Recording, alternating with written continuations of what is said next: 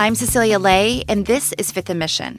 In recent years, we've heard a lot about San Francisco's A A P I population. Hate crimes against the A A P I community in San Francisco rose more than five hundred percent last year. All of this comes as District Attorney Chesa Boudin faces a new lawsuit. This is filed by members of the city's A A P I community. A A P I has become the catch-all label for people of Asian and Pacific Islander descent in the country. But the truth is, more often than not, discussions around A A P Is don't really address the P I in that acronym, Pacific Islanders. You might have come across stats like A A P Is make up more than a third of San Francisco's population, but Pacific Islanders make up less than one percent of the city's residents, even though San Francisco once had a vibrant Pacific Islander community, which was established more than a century ago.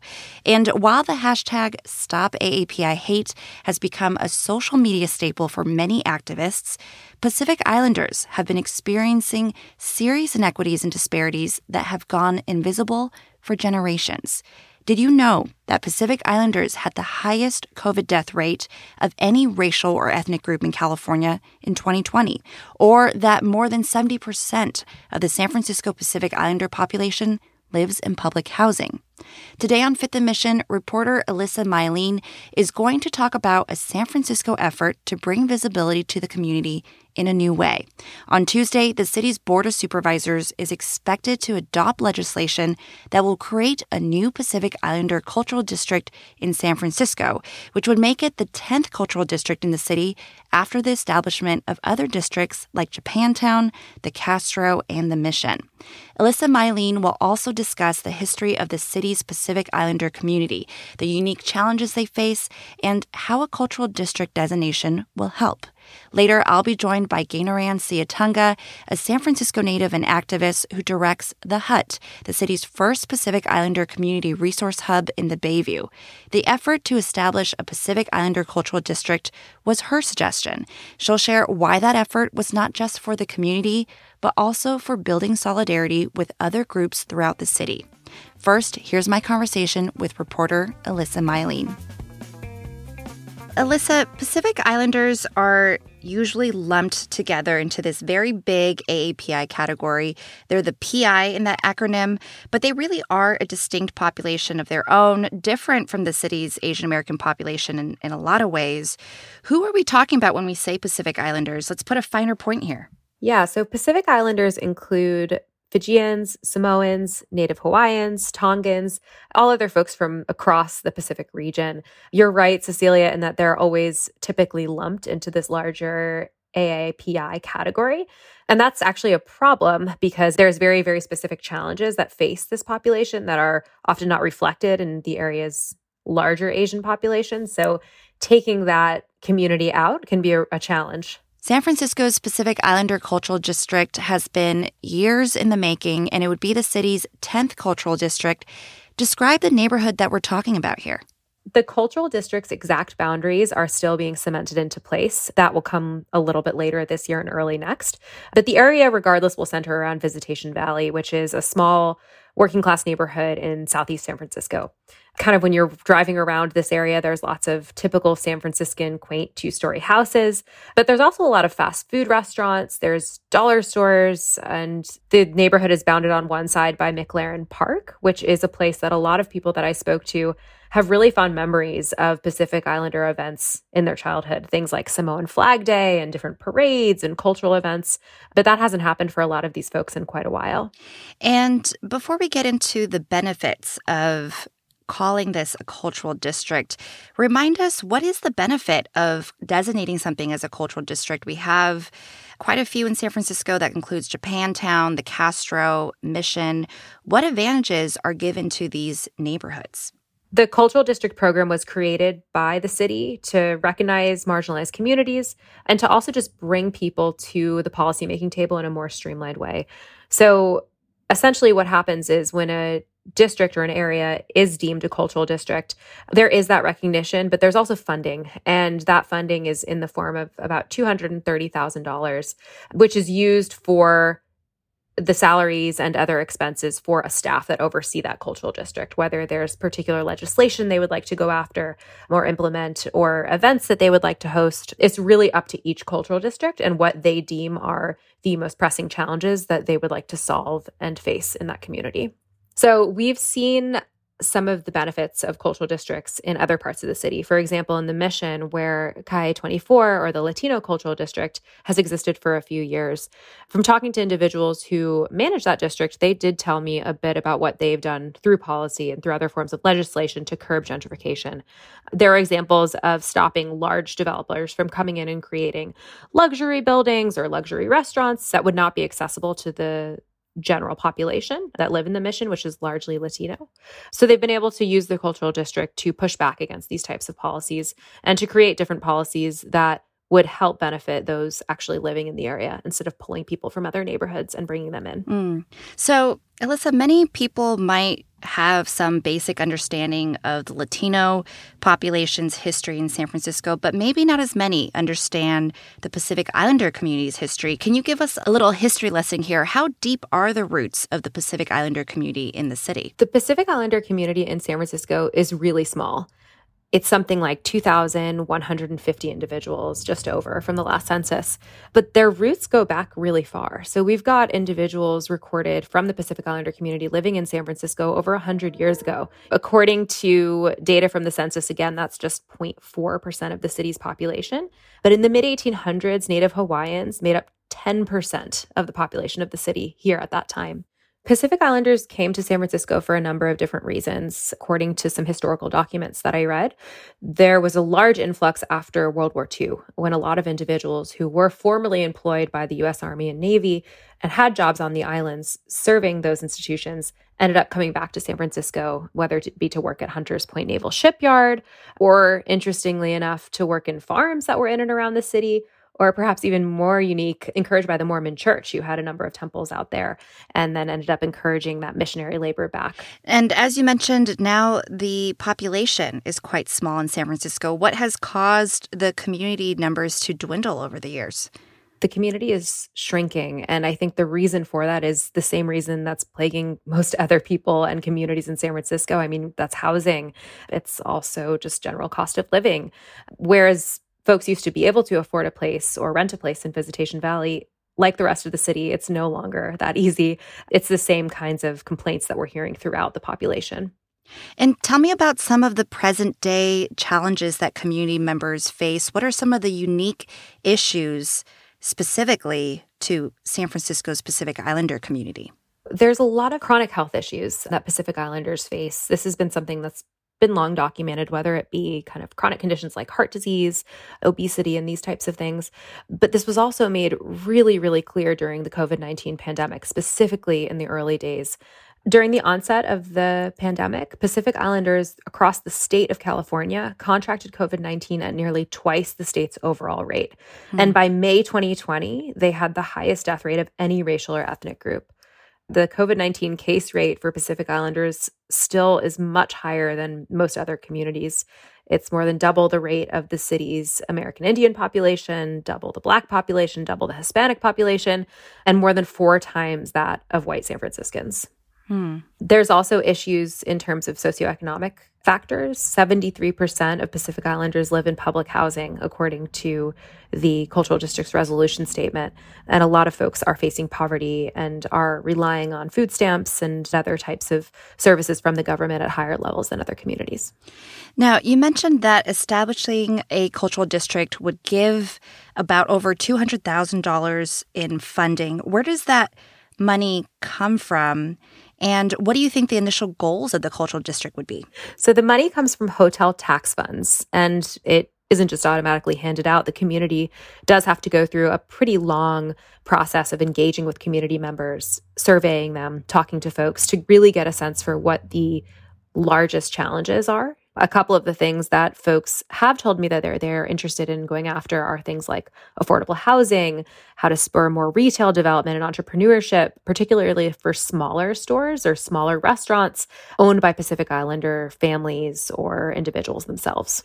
So the vote goes down at the Board of Supervisors meeting on Tuesday afternoon. Do we know how Board of Supervisors will vote on that? And how is the community feeling at the moment before that vote goes down? I think the community is feeling super hopeful. All essentially expect the vote to pass. And even folks at the mayor's office do seem to illustrate this type of excitement when it comes to cultural districts. Those who are leading the charge themselves are already thinking about ways to celebrate and to continue doing so as the process moves forward into late this year and early next. Alyssa Mylene is a freelance reporter. Her story about San Francisco's Pacific Islander Cultural District is online at s f chronicle dot com and on the Chronicle app. In a moment, I'll be joined by Gaynoran Siatunga. She created the city's first Pacific Islander resource organization, The Hut. We'll discuss what the cultural district means for her and why the effort is not just about Pacific Islanders, but also solidarity. We'll be right back. You can support the newsroom that creates Fifth Emission by signing up for unlimited access at sfchronicle.com slash pod or by downloading the San Francisco Chronicle app. Gaynoran Siatunga is a San Francisco native and longtime community activist. The last time I spoke with her was earlier this year, shortly after the recall of three San Francisco school board members, including Fauga Malinga, the first Pacific Islander elected official in the city. At the time, she expressed concern about the future of Pacific Islander representation in San Francisco and how the community's voice was getting lost in the larger discussions around A A P I issues. Siatunga was instrumental in getting the Pacific Islander Cultural District effort off the ground. I started my conversation by asking her how she was feeling now. To be honest, I think still concerned. I'm not going to be here forever. So, you know, it's making sure that we're setting a, a foundation that's going to be concrete and solid for our future. Unfortunately, uh, we have been recalled with our first elected official, but the work hasn't stopped. That just continued to motivate us and drive us to fight even harder. And so with the cultural district piece, this is something that will definitely put us Um, in a place where we count. And and as you know, there's been a lot of attention on San Francisco's A A P I population. And we talked about this last time, too, that the P I gets aggregated into this big group. How has recent years and this spotlight on this population changed or motivated your work in a different way? The spotlight has changed drastically. People are are admitting I'll say admitting, because it's not like a lot of people didn't know right. We weren't on the same level playing field. I was making a joke the other day. I said, now everybody wants a Pacific Islander friend. You know what I'm saying? Mm-hmm. Like, it's true. I mean, mm-hmm. It might be a joke, but it's our reality. You know, now uh, we get numerous of calls from all over, like, hey, we would love for, you know, a representative from the P I community. And it feels good. Mm. It feels real good, to where it's also very overwhelming and emotional for our community because we've never been recognized as such. And my work personally, it definitely gave me the sense of identity I feel that um, has been dormant or has never really been felt in the work. And there has always been these generalizations made about Asian Americans, and I feel like that's been really prominent, especially during things like the recall of Chesa Boudin. What has this opportunity given you to make a distinction between the Pacific Islander community from the Asian American or A A P I umbrella? What is, what's been the opportunity? What have you been able to assert in this moment? Oh, man, um, the most beautiful thing that has happened during this journey. You know, um, the one thing I wanted to to make sure of as we were moving forward, to make sure that the Pacific Islanders had their own identity was n- not just that we had that, but at the same time, not disregarding fully our Asian American brothers and sisters. So through this journey, we have met with a lot of our brothers and sisters of our Asian communities. And not only have we been rocking hard together, but they have been so supportive and said, look, our Pacific Islanders have been left out this whole time. Mm. And so have our uh, Black brothers and sisters, and, and especially our Latinos, they've been rocking with us, and our Native Indians. So I feel that in my heart, this move is not just for this population to gain that equity or, or whatnot, but what I also see it doing, and what I'm hoping, what I'm pushing for, is that it brings all of our communities together so that we're not going at it against each other. And I think that's the biggest highlight for me. And that's basically my vision and heart in this work, is that we just all, we're all together. Like, right. Right. So it sounds like solidarity making has been a good sort of byproduct of this sort of recent attention on A A P Is. But at the same time, I know establishing a cultural district is really hard in San Francisco, especially for a community that has felt unseen for so long. What did it take to initiate this idea? What were the first steps to get this this movement going? I've been part of and been raised in the two most political areas in San Francisco, which is D nine, District nine, and District ten. I've been blessed to be a part of the Latino Culture District when we uh, did it. I would never forget the day when they were changing the signs on twenty-fourth at, to add the Latino Culture District, just a sign. And we really got emotional. Now, the community, most of them didn't know why we're so emotional or anything like that, or what, oh, wow, they're just changing the sign. But they didn't understand what it meant for the whole entire community. And so coming to our Pacific Islander community, which will now be the tenth one, the biggest challenge for me was to get my community, our Pacific Islanders, to to think about this or to talk about it, because I can't blame our community for being extra skeptical or being even resistant, because guess what? They've never seen what I've been blessed to see. I kept hearing, that's not going to happen. It's impossible. Oh, that only happens to the other, you know, like the Black and, and Latin communities. And so when I realized that, you know what? They just never seen it. Part of the resolution is, you know, writing the history to basically justify why this designated area should be, you know, part of our, our cultural district, or why did we identify that part to be a cultural district. And so, you know, our community is is an oratory type community, right? Everything is passed through story. It's not, a lot of it is not written. We just started asking and going out there and asking a lot of our community members and elders. I said, hey, can you guys just write me your migration stories? Write your migration stories, and then I'll, you know, just put it all together. We finally got to where we got to, even the mapping. I was like, oh my God, like what areas do we need? And we found out that this area of Visitation Valley, it, it's so vital um, when it comes to history here in, in San Francisco and Pacific Islanders. Right. You know, I've been sort of thinking about this this journey to this moment as making a pitch to San Francisco, but you've reminded me that this has also been a pitch to the community to build trust with San Francisco after generations of neglect, I suppose you can say. And you also just talked about how emotional it was to see the banners go up in the Mission District for the Latino community. What do you think the designation would mean for generations to come that maybe you didn't see growing up? Personally, it goes back to, you know, my own identity issues. You know, I always felt that wasn't a part of anything, you know, so I just made myself a part of anything. And when when that happens, then you become part of the environment. So if I'm being raised in in the projects, keep it real, I came up in the drug and gang era. And so that's what I become. You know, with the cultural district, what I feel now is, wow, I'm a Pacific Islander.